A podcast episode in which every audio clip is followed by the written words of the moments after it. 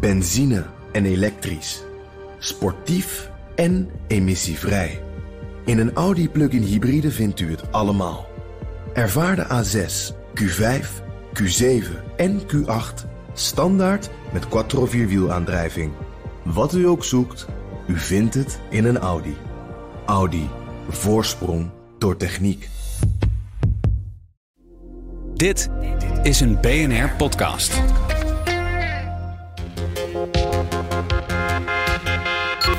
Maar je zult maar een boer zijn die eh, bezoek krijgt en iemand die geeft eh, een sporttas met 50.000 euro en zegt ik heb je schuur voor drie maanden nodig. Doe je dat? Nou, de krachtigen zeggen nee dat doen we niet. Vervolgens wordt er nog een beetje gedreigd en geïntimideerd. En vervolgens uh, druipen ze af. Het zijn de oude maffia-methoden die we kennen. Ja, maar zo'n man, dat hebben we meegemaakt, een varkensboer die uh, zo is benaderd, die zegt vervolgens tegen de reporters, die zegt ja maar denk even met me mee. Om me heen zitten nog vier van deze bedrijven met schuren. Die andere vier collega's van mij die rijden inmiddels in een Ferrari. Ben ik nou een gekke Henkie?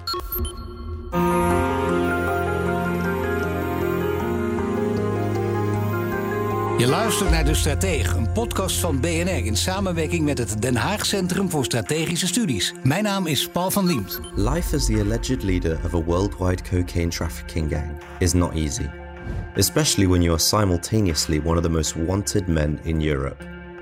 Ridwan Tahi was both of those. Li Fengwei is a phantom because there's only one existing photo. Carl Lee is a, is a Chinese businessman who's been described as a principal supplier of the Iranian ballistic missile program. Bij een grote politieactie in Dongen zijn de restanten van een drugslab gevonden. Een arrestatieteam viel een huis met een schuur binnen en vond daar het lab. Ook stond er buiten een bestelbus vol met chemisch drugsafval.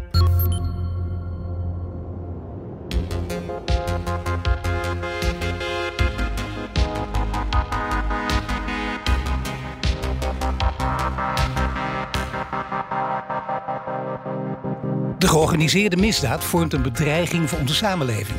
En dan denken we al gauw aan drugsbendes zoals die van Ridwan Tabi en vroeger aan Willem Holleden. Maar het gaat veel verder dan dat en dat ondermijnt ook onze samenleving steeds meer. Waar hebben we het dan precies over? Dat ga je horen in deze aflevering van De Strateeg van mijn twee gasten. Laura Jasper, strategisch analist bij Den Haag Centrum voor Strategische Studies. En Tom Driessen, hij is voormalig hoofd van de Nationale Recherche... en nu strategisch adviseur van het Den Haag Centrum voor Strategische Studies. Life as the alleged leader of a worldwide cocaine trafficking gang is not easy, especially when you are simultaneously one of the most wanted men in Europe. Ridwan Tahi was both of those. Ja, we hebben afgesproken elkaar te gaan tutoyeren over een heel belangrijk onderwerp. Uh, dat gaat er dus over georganiseerde misdaad en ondermijning. En toch weten veel mensen, toch maar cliché uh, eventjes van ta op tafel leggen.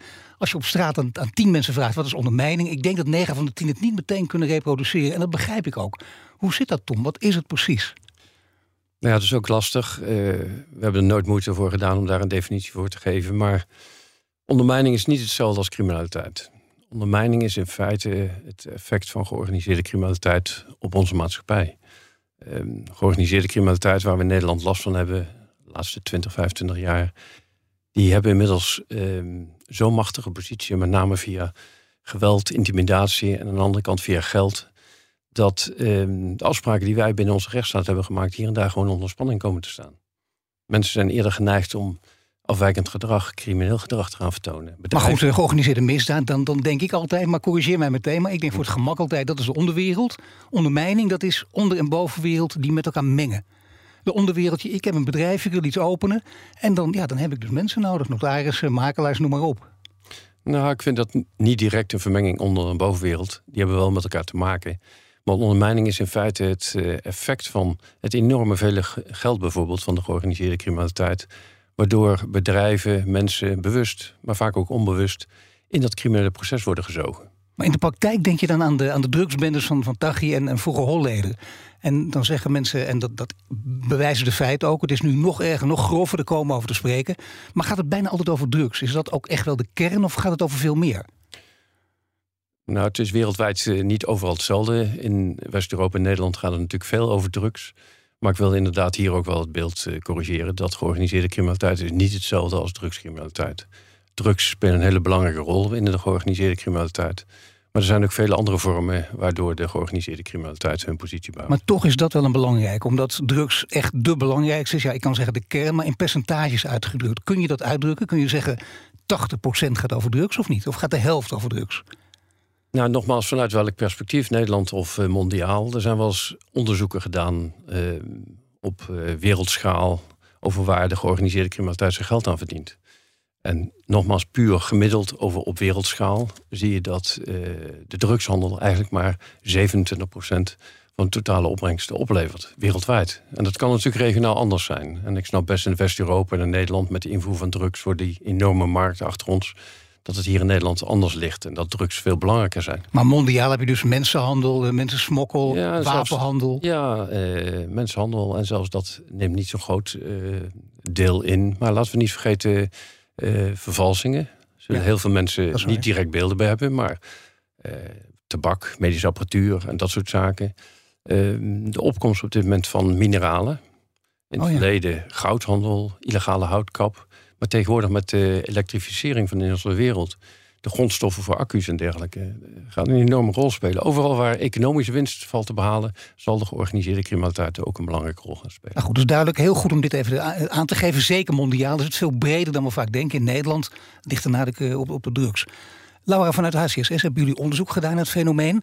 Kijk, dan gaat het om, om grote internationale netwerken. Maar wat zie je daar dan precies in?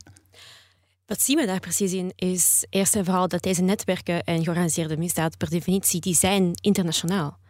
Het wordt vaak vanuit het Nederlands perspectief uh, besproken of vanuit het drugsperspectief besproken. Maar een belangrijk onderdeel hiervan is dat dit allemaal met elkaar verbonden is. Dus de, criminaliteit die zich voordoet in Nederland, die is verbonden met criminaliteit in Italië, die is verbonden met criminaliteit in Turkije. Drugscriminaliteit is daar een onder, onderdeel van.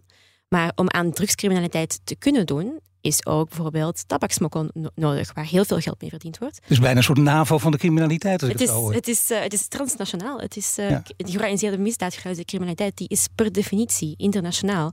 En die vormen en die stromen van georganiseerde criminaliteit, die lopen ook heel vaak in elkaar over. Alleen iets in kaart brengen, dat vroeg ik je ook. En denk ik, hoe kan dat? Want zo duidelijk is het niet. Het is heel erg lastig. Als je ergens uh, aan de eis van evidence-based moet voldoen. Hè, dat we het echt kunnen zien en waarnemen ook. En kunnen tellen en een cijfer op kunnen plakken. Dan is dat, lijkt me dat hier heel moeilijk. Hoe gaat dat dan? Dat is inderdaad moeilijk, omdat georganiseerde criminaliteit per definitie in de schaduw zich voordoet. Dus per definitie proberen deze netwerken en deze groepen de, de, de autoriteiten te ontlopen. Dat is, hun, dat is deel van hun doel. Dus om die dan te gaan te bekijken, uh, dan richten we ons op een aantal onderdelen. Uh, we hebben tekst en cijfers. Uh, tekst, dat is kijken naar taal. Taalgebruik, wanneer het op georganiseerde misdaad aankomt, is heel erg belangrijk. Er is een gedeeld taalgebruik in deze allemaal verschillende groepen, die dat, zeg maar op een cryptische wijze spreken over, over drugs. Die gaan niet cocaïne zeggen, die gebruiken een ander woord. Die gaan niet wapens zeggen, die gebruiken een ander woord. Dus één manier om daar naar te kijken is om te kijken naar taal.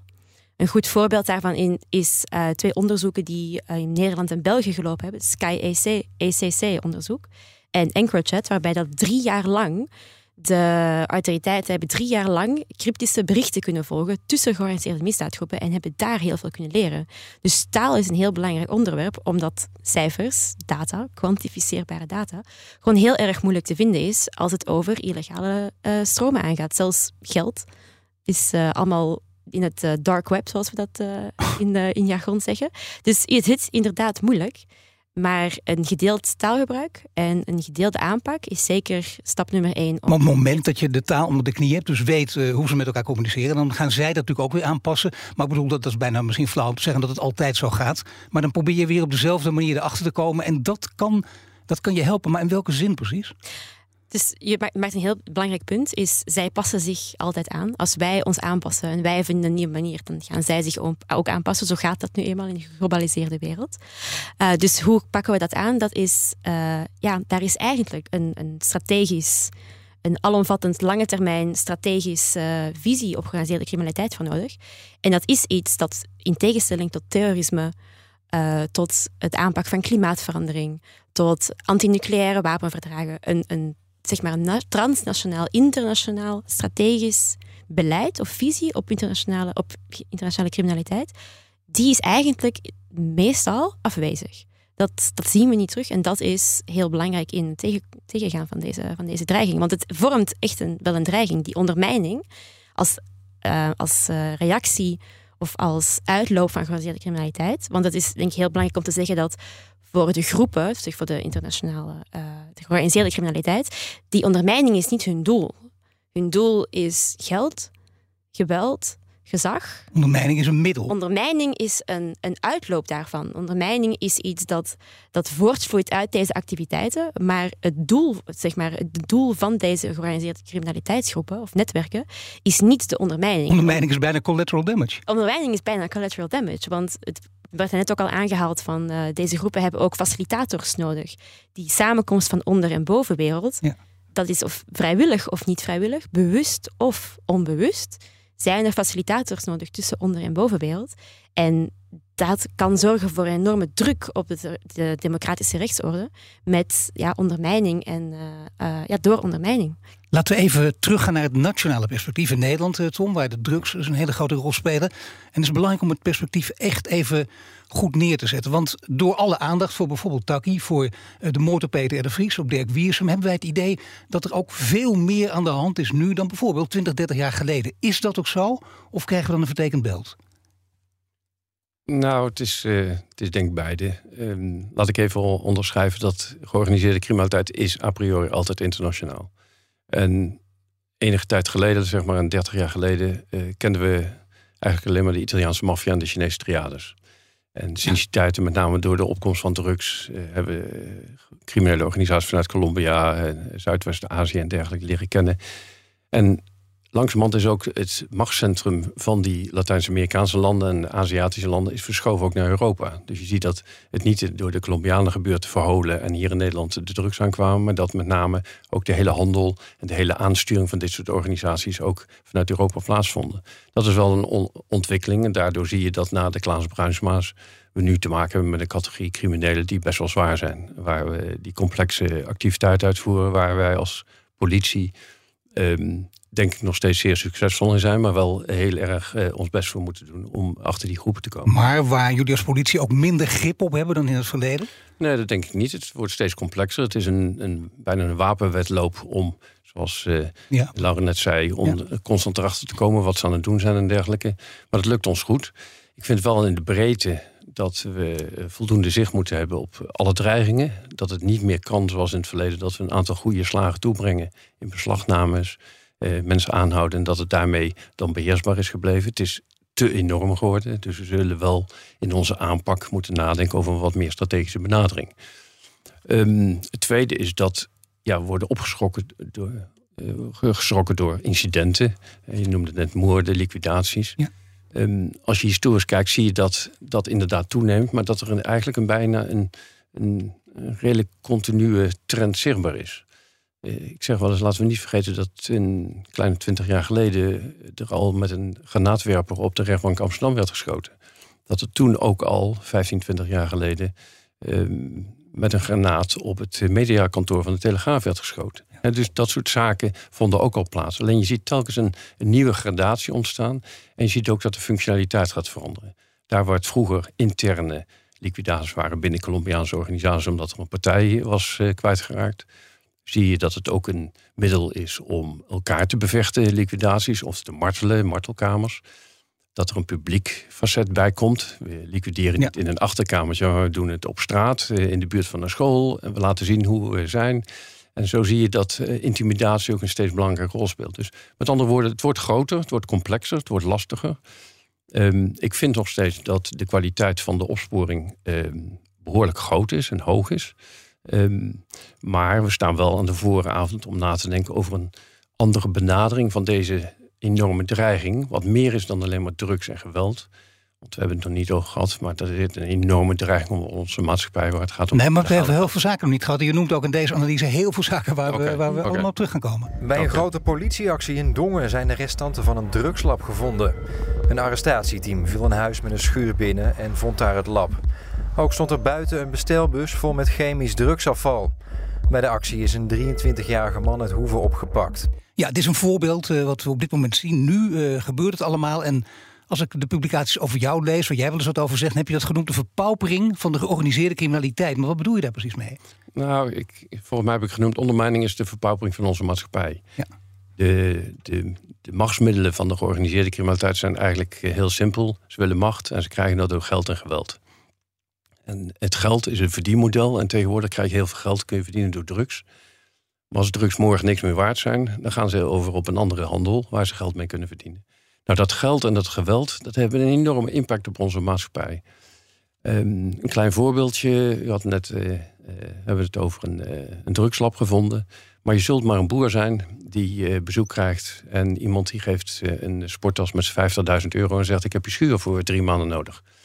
Doe je dat? Nou, de krachtigen zeggen: Nee, dat doen we niet. Vervolgens wordt er nog een beetje gedreigd en geïntimideerd. En vervolgens druipen ze af. Zijn de oude maffia-methode die we kennen. Ja, maar zo'n man en dat hebben we meegemaakt. Een varkensboer die uh, zo is benaderd. Die zegt vervolgens tegen de reporters. Die zegt, ja maar denk even met me mee. Om me heen zitten nog vier van deze bedrijven met schuren. Die andere vier collega's van mij, die rijden inmiddels in een Ferrari. Ben ik nou gekke Henkie? Ja, nou, dat is de ondermijning. Dat is de verpaupering. Nou ja, de verleiding van die kant wordt heel groot om dan mee te gaan doen. Dat zie je bij jonge kinderen ook al. Daar kunnen we het straks ook nog wel wat uitgebreider misschien over hebben. Maar betekent dat, kijk, laten we hem dan ook maar grote woorden gebruiken. Dan is meteen iedereen wakker geschud. Betekent dat dan ook dat de rechtsstaat hier onder druk staat? Nou, ik vind dat, eh, zonder het dramatisch te doen, dat de rechtsstaat onder druk staat. Dat het echt een noodzaak is voor ons om nog betere antwoorden te geven op deze dreiging. En we doen enorm ons best. Het lukt ons, net mondjesmaat. Hè. We kennen alle problemen met de drugs in de havens en dergelijke. Maar we zullen toch wel moeten zorgen dat wij mee ontwikkelen in hoe we deze dreiging toch redelijk kunnen blijven beheren. Ja, Laura, want is inderdaad die verleidingen, dan, daar kunnen wij heel uh, boos over worden. Wij zullen allemaal roepen, misschien de mensen die ook nu luisteren, ik ben daar niet vatbaar voor. Maar dat denken we altijd. Als je in de praktijk mee geconfronteerd wordt, is het vaak anders. Ook bijvoorbeeld, je krijgt uh, geen vergunning. Ik las ook een verhaal over een zorgboerderij. En dan komt er opeens iemand en die geeft jou inderdaad een grote zak geld. En zegt, kijk, die bezorgboerderij, hier krijg je wel gewoon uh, een lening voor. Dan kun je hem wel openen, maar ik wilde achterin wel ruimte, een schuurtje waar ik een drugslab kan oefenen, kan openen. En je moet me ook rente betalen, noem maar op. En je zit gewoon in dat web vast. Vind jij de woorden van, van Tom Dries te groot over die rechtsstaat? Of zeg je nee, die onderschrijf ik volledig. rechtsstaat staat onder druk. Die onderschrijf ik zeker. De rechtsstaat staat onder druk. En ik denk met een voorbeeld zoals uh, deze boeren een belangrijk gegeven daarbij is, het kan zowel vrijwillig als onvrijwillig zijn. Ofwel is het een, een grote tas met geld dat ze laten zien, of een foto van vrouw en kinderen. Dus meedoen, zeg maar, de, de normvervaging, kunnen we spreken over normvervaging bijna als het gaat over, over georganiseerde criminaliteit. Het is de drempel die is heel erg laag. Dus uh, dat komt door een aantal zaken. Van waarom is die drempel dan zo laag? Ja, het is makkelijk veel geld verdienen. Zeker als we het hebben over jongeren. Dus de roep die is heel erg Maar jongeren, die, die noemde ik net ook al. Dat betekent, het, het verhaal is, vergeleken met Holleden, die periodes worden vergeleken, gaat het nu heel snel. En bij scholen, iedereen bij scholen die oplet, weet het ook. Je wordt op je 12 of 13 al geronseld. En dan mag je gewoon die, die rotzooi eh, rond gaan brengen. Daar krijg je goed voor betaald. Dus waarom zou jij vakkenvuller worden in een supermarkt? En zo word je, ben je ook aan het opnaaien. Is dat een beetje het verhaal? Het is, het is zeker met jongeren, zeker met minderjarigen, zien we dat ja, die, die roep die is heel erg hoog. Die, die drempel die is laag. En die normen zelf die vervagen ook. Of dat je nu vakken gaat vullen in de Albert Heijn. Of je gaat uithaler worden in de haven van Rotterdam. Dus, dus die, die tweespeling van uithaler of vakkenvuller die, die is zeker wel aanwezig. En dan spreken we niet alleen over, over geld, maar ook over, zeker als het over jongeren gaat, met, uh, ja, die, dat is een groep. Men, men komt terecht in een, in een groep. Uh, men gaat spreken over, oké, dit biedt een toekomst. Voor hun is het een toekomstperspectief die vaak bij jongeren uh, gewoon uitblijft. En die normvervaging, die, die zien we zowel terug bij mensen die echt actief gaan meewerken, zowel vrijwillig als onvrijwillig met georganiseerde criminaliteit. Maar dan moeten we ook aan de andere kant de kanttekening maken van die 12-jarigen of die 14, 15-jarigen die op brommertjes de drugs gaan rondtelen. Ja. Die gaan die drugs wel effectief aan iemand geven. Dus als iemand nu, zo gemakkelijk op je telefoon, dus, uh, je gaat drugs bestellen, de, personen die uiteindelijk vervolgd gaan worden, dat zijn die 13, 14-jarigen die drugs komen leveren op hun brommertjes, maar die gingen in eerste instantie ook wel ergens naartoe. Dus die komen ergens vandaan en die gaan ergens naartoe. En het hele, zeg maar, het gedoogbeleid dat rond, rond het drugsbeleid is ontstaan, die normvervaging, die zien we in alle lagen van de samenleving terug. Maar alle lagen van de samenleving in Nederland, of zie je het ook in andere Europese landen gebeuren? Het is zeker in, ook in andere Europese landen. De, de, zeg maar de, de stopwoordjes of de buzzwords van ondermijning, narco-staat, die komen heel vaak terug. Die worden ook heel vaak in Nederlandse context gebruikt.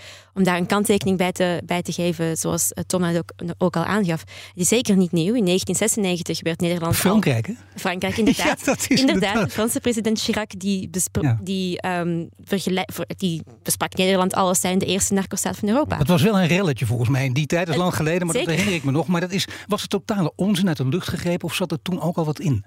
er zit altijd, zeg maar, het is altijd is, is vuur. Nu, om daar ook een kanttekening bij te maken. Het, Nou, ook dat is, heel vaak niet waar, maar gewoon even dat nee, ik snap wat je bedoelt. Maar het is, het is, is het dan erg, zo heel erg erg? Van, ik zou nu ook niet willen zeggen dat we aan de rand van de afgrond staan. Want de- zoals Tom ook aanhaalde, de, de opsporing en de diensten en de politie die doen heel goed werk. En we- het is ook een vraag van, er komt nu veel in het nieuws en we vinden heel erg veel terug. En we doen veel, ehm, we doen veel onderschepping in de havens van Rotterdam en Antwerpen. Dat het komt ook omdat, omdat de opsporingsdiensten ook beter worden. Dus hoe meer dat je kan opsporen, hoe meer dat je vindt, hoeveel dat je natuurlijk, hoe meer dat je natuurlijk ook in het nieuws komt. Maar dit is deze, ja, de, de tendensen die we zien hier zien in Nederland, dat is iets dat we ook zien in de haven van Antwerpen. Dat ze ook zien in Hamburg. En die, die drie zaken, dat is dus Antwerpen, Rotterdam, Hamburg, die hebben allemaal een haven gemeen. Dus de, een van de redenen van waarom komt Nederland, België ook bijvoorbeeld zoveel in contact met die drugscriminaliteit, is infrastructuur. Ja. Wij zijn doorvoerlanden voor goederen, zowel legaal als illegaal. Misschien, misschien aanvullend, dat is een heel eh, goed punt. Kijk, even de perceptie. Ehm, er is geen drugshandel en geen georganiseerde criminaliteit eh, in relatie tot Nederland. En apart met eh, België of met Duitsland of met Frankrijk. De georganiseerde criminaliteit, als je kijkt naar de drugscriminaliteit, neem de Colombianen als voorbeeld. Die zijn begonnen om cocaïne te exporteren, waarbij je ziet dat ze markt hebben. Net zoals een gewone multinational. De Verenigde Staten is de eerste markt. Europa is de tweede markt. En we hebben wel eens geanalyseerd van hoe werkt dat dan in een markt. Het interesseert ons hun helemaal niet of ze Nederlandstalig zijn of Engelstalig of dergelijke. Maar ze kijken waar ze hun drugs het makkelijkste binnen kunnen brengen. Ja.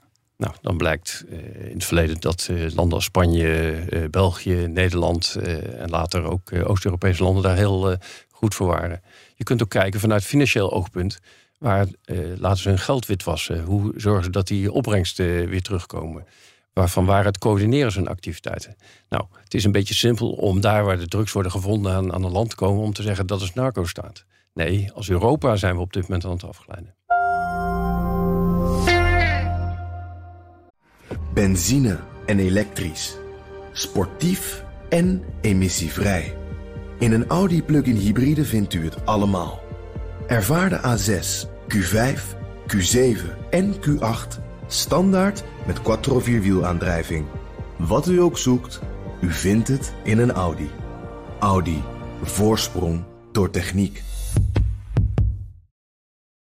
Ook Liesbeth Staats vind je in de BNR-app. Ja, heel handig. Luister live naar Kees en mij tijdens de Daily Move. Dan blijf je ook gelijk op de hoogte van breaking news en het laatste zakelijke nieuws. En daar vind je ook alle BNR-podcasts, waaronder de Perestrooikast. Download nu de gratis BNR-app en blijf scherp. Li Fengwei is a phantom because there's only one existing photo.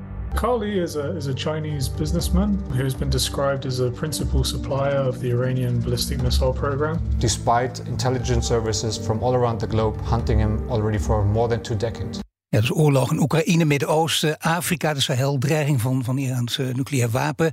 Ik zal nog een paar eh, vergeten natuurlijk, want er is wereldwijd heel veel aan de hand. Wat voor effect hebben die op de internationale georganiseerde misdaad, eh, Laura? Zo'n oorlogen of conflicten die, ja, die geven de kans aan georganiseerde criminelen, aan groepen om te floreren. Dus eh, een beetje net zoals, eh, zoals goochelaars hebben georganiseerde criminaliteit, die hebben heel erg veel aan, ja, aan verbloeming, aan, aan afleiding. En zo- zo'n conflicten die zorgen voor afleiding, zorgen voor andere prioriteiten. Eh, dat gaat van andere prioriteiten tot het letterlijk het onderbreken van de smokkelroutes. Dus de huidige oorlog Rusland-Oekraïne, daar loopt een frontlinie nu tussen die smokkelroutes. Dus door de routes loopt een frontlinie. in. Maar dan hoop je dus dat je internationale misdaad ook internationaal kunt bestrijden. En gelukkig zit die Tom aan tafel, want die was ooit hoge functionaris bij een belangrijke Europese opsporingsdienst, namelijk Europol. Dus dan, dan kun je dat ook vanuit dat perspectief weer bekijken. Wat, wat betekenen die internationale lijnen voor het recherchewerk? Nou, wat ik al zei, eh, bestrijding internationaal georganiseerde criminaliteit is internationaal, hè, zoals ik al zei. Dus je zult dat uh, afhankelijk van wat je wil bereiken, uh, zul je dat uh, met elkaar moeten, moeten oplossen. voordat ik hier verder antwoord op geef, even over het conflict.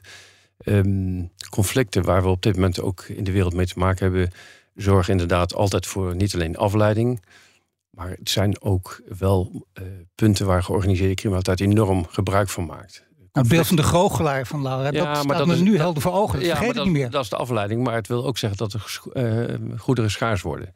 Nou, uh, georganiseerde criminaliteit floreert bij schaars goederen. We hebben bekeken dat uh, in een strategisch kenniscentrum dat overal waar. In Vlissingen? In Vlissingen, ja. Wat we hebben opgericht. Overal waar internationale sancties, politieke sancties worden toegepast, maak je dingen moeilijker. Dat is goed. Politiek, geopolitiek is dat goed. Maar de georganiseerde criminaliteit maakt er gebruik van. Dus op het moment dat dit soort conflicten uh, plaatsvinden, en daar hebben we het ook over gehad, ook binnen HCSS, dan zullen we ook moeten nadenken van wat voor eh, nieuwe markten biedt dat voor de georganiseerde criminaliteit. En wat gaan we doen? Nou, dat besef is vaak nog onvoldoende aanwezig. En vaak als we wat verder zijn en we hebben daar de effecten gaan we zien, is de aandacht voor die aanpak en die bestrijding georganiseerde criminaliteit. Maar dat kan vaak veel eerder. Nou, en daarvoor heb je inderdaad internationale samenwerking nodig. Niet maar ja, internationale samenwerking hebben we op alle gebieden nodig. Maar we zien dat dat niet lukt en uitgerekend in Europa niet. En we weten nu ook allemaal hoe dat komt.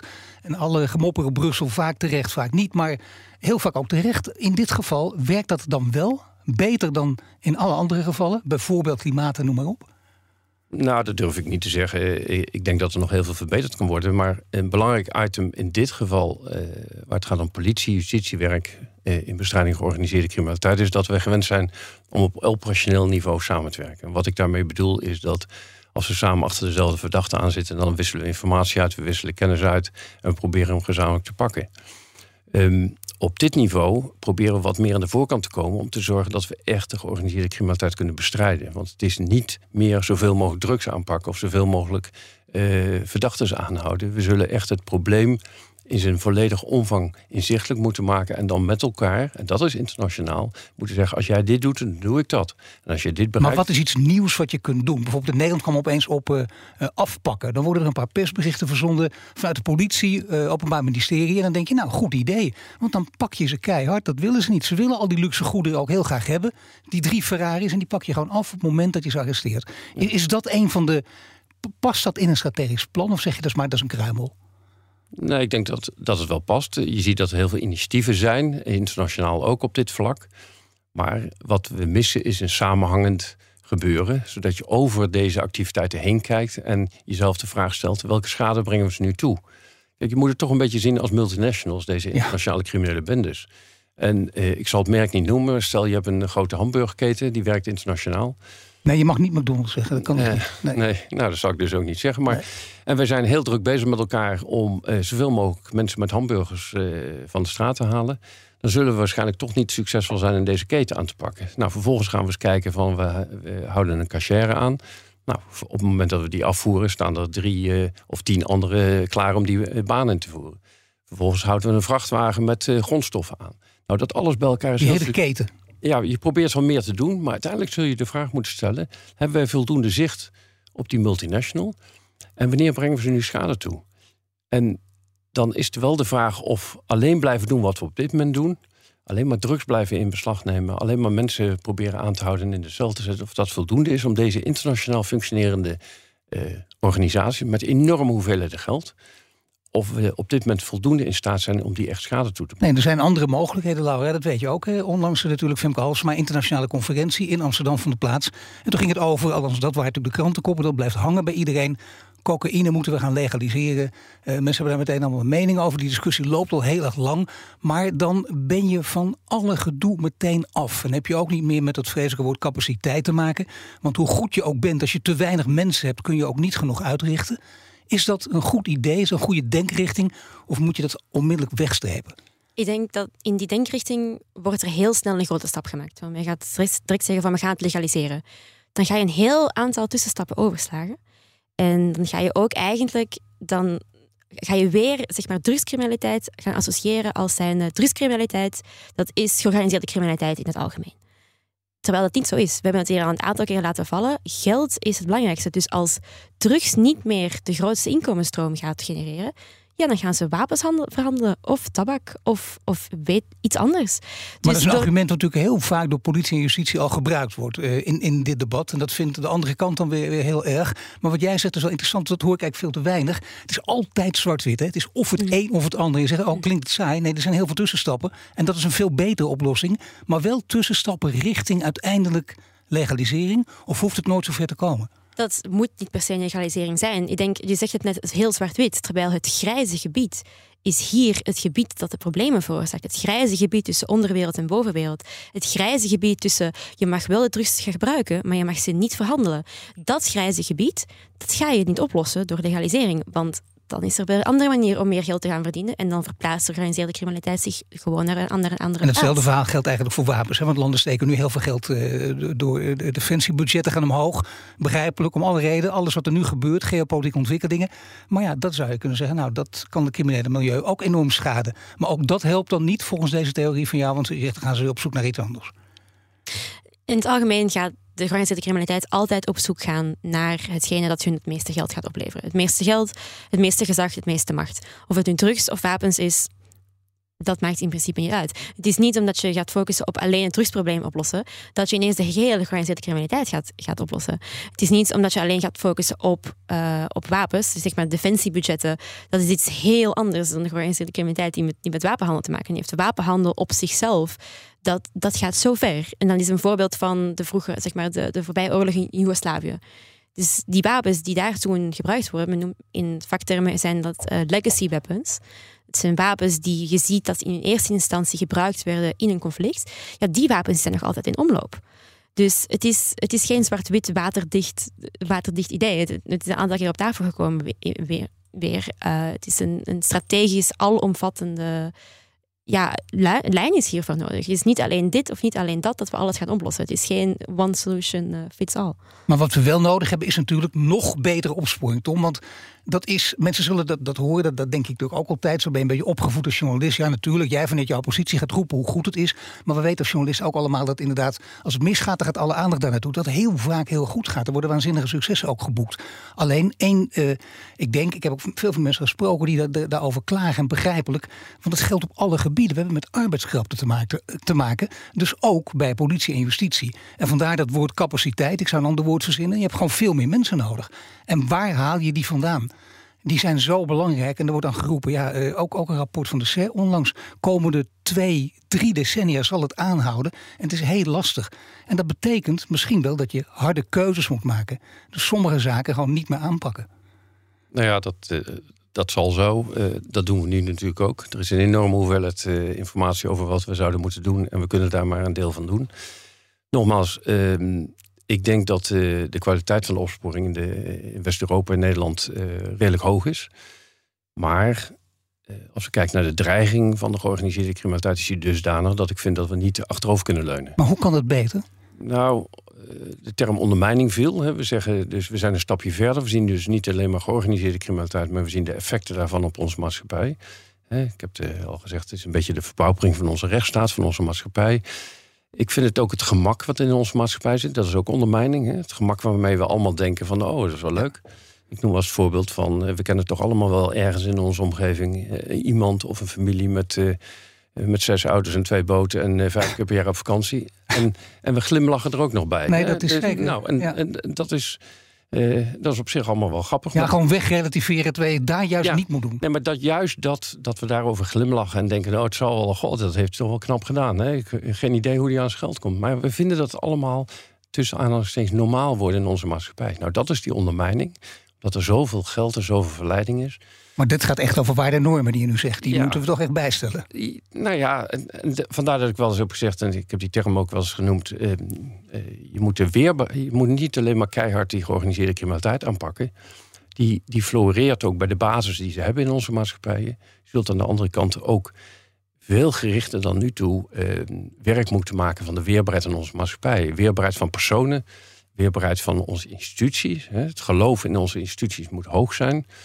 Ehm, en die samenhang van die twee speerpunten. ehm, om een voorbeeld te geven, eh, de minister heeft geld ter beschikking gesteld voor kwetsbare jeugd. De minister heeft geld ter beschikking gesteld voor de aanpak georganiseerde criminaliteit. Die twee hebben met elkaar te maken. En je zou die in, in verlengde van elkaar graag willen zien.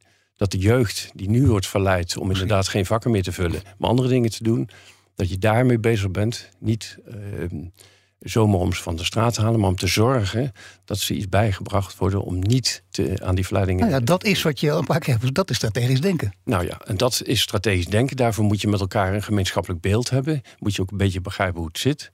Als een, uh, als een defensie, ons militair apparaat, God voeden het, maar ooit ten, uh, ten strijde trekt in een oorlog, dan gaan ze niet met al hun troepen naar de grens rijden en zeggen: ga maar schieten. Nee. Nee, dan ga je eerst eens nadenken over wat, uh, hoe ziet de vijand eruit, wat is zijn kracht. Ik heb ook wel eens ergens in een column gebruikt het voorbeeld met voetbal. We hebben lange tijd hebben we een enorm goed elftal gehad. Hè, onze regerche en dergelijke. We hebben fantastische spelers.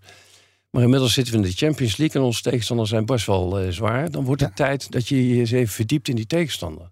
Dat je zegt van hoe ziet het er precies uit? Wat gebeurt er als ik via de rechterflank aanval? Wat gebeurt er als ik dit doe? Dus je maakt een strategie. Nou, en ik denk dat we langzamerhand, dat zijn we nooit gewend geweest, maar dat we toch iets strategisch moeten gaan denken in samenhang, zowel nationaal, maar ook wat je net vroeg, op dat internationale vlak. Ik denk, ik denk ook, ja. Lara, tot. Um, een onderdeel van deze, strategie, van deze strategie, en ook zoals je je vraag begon, van we hebben mensen nodig.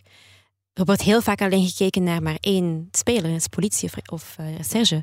Terwijl als het gaat over georganiseerde criminaliteit, het is de financiële inlichting en opsporingsdienst. Tuurlijk. Het is de douane, het is de politie, Nee, het is justitie, zeker. openbare ministerie, havenautoriteiten, koninklijke marechaussee, belastingdienst, onderwijsinstellingen, wijkzorg, reclasseringen. De lijstje gaat maar door. En onderdeel van die strategie is het samenwerken tussen deze mensen. Een gedeelde taal tussen al deze verschillende partners. Want heel vaak hebben zij met dezelfde problemen te maken. Gebruiken zij een andere methodologie, een andere taal om die te beschrijven. En op die manier lopen we heel veel verschillende eh, kansen mis. Ja, geen makkelijke klus dit, maar Nee. wel een belangrijke toevoeging. Ik dank Laura Jasper, strategisch analist bij Den Haag Centrum voor Strategische Studies... en Tom Driessen, voormalig hoofd van de Nationale Recherche. Je de strateeg vaker beluisteren? Abonneer je meteen in je favoriete podcast-app en tot de volgende keer.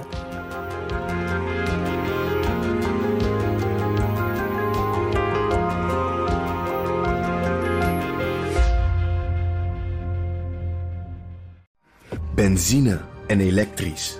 Sportief en emissievrij. In een Audi plug-in hybride vindt u het allemaal. Ervaar de A6, Q5, Q7 en Q8 standaard met quattro vierwielaandrijving. Wat u ook zoekt, u vindt het in een Audi. Audi. Voorsprong door techniek.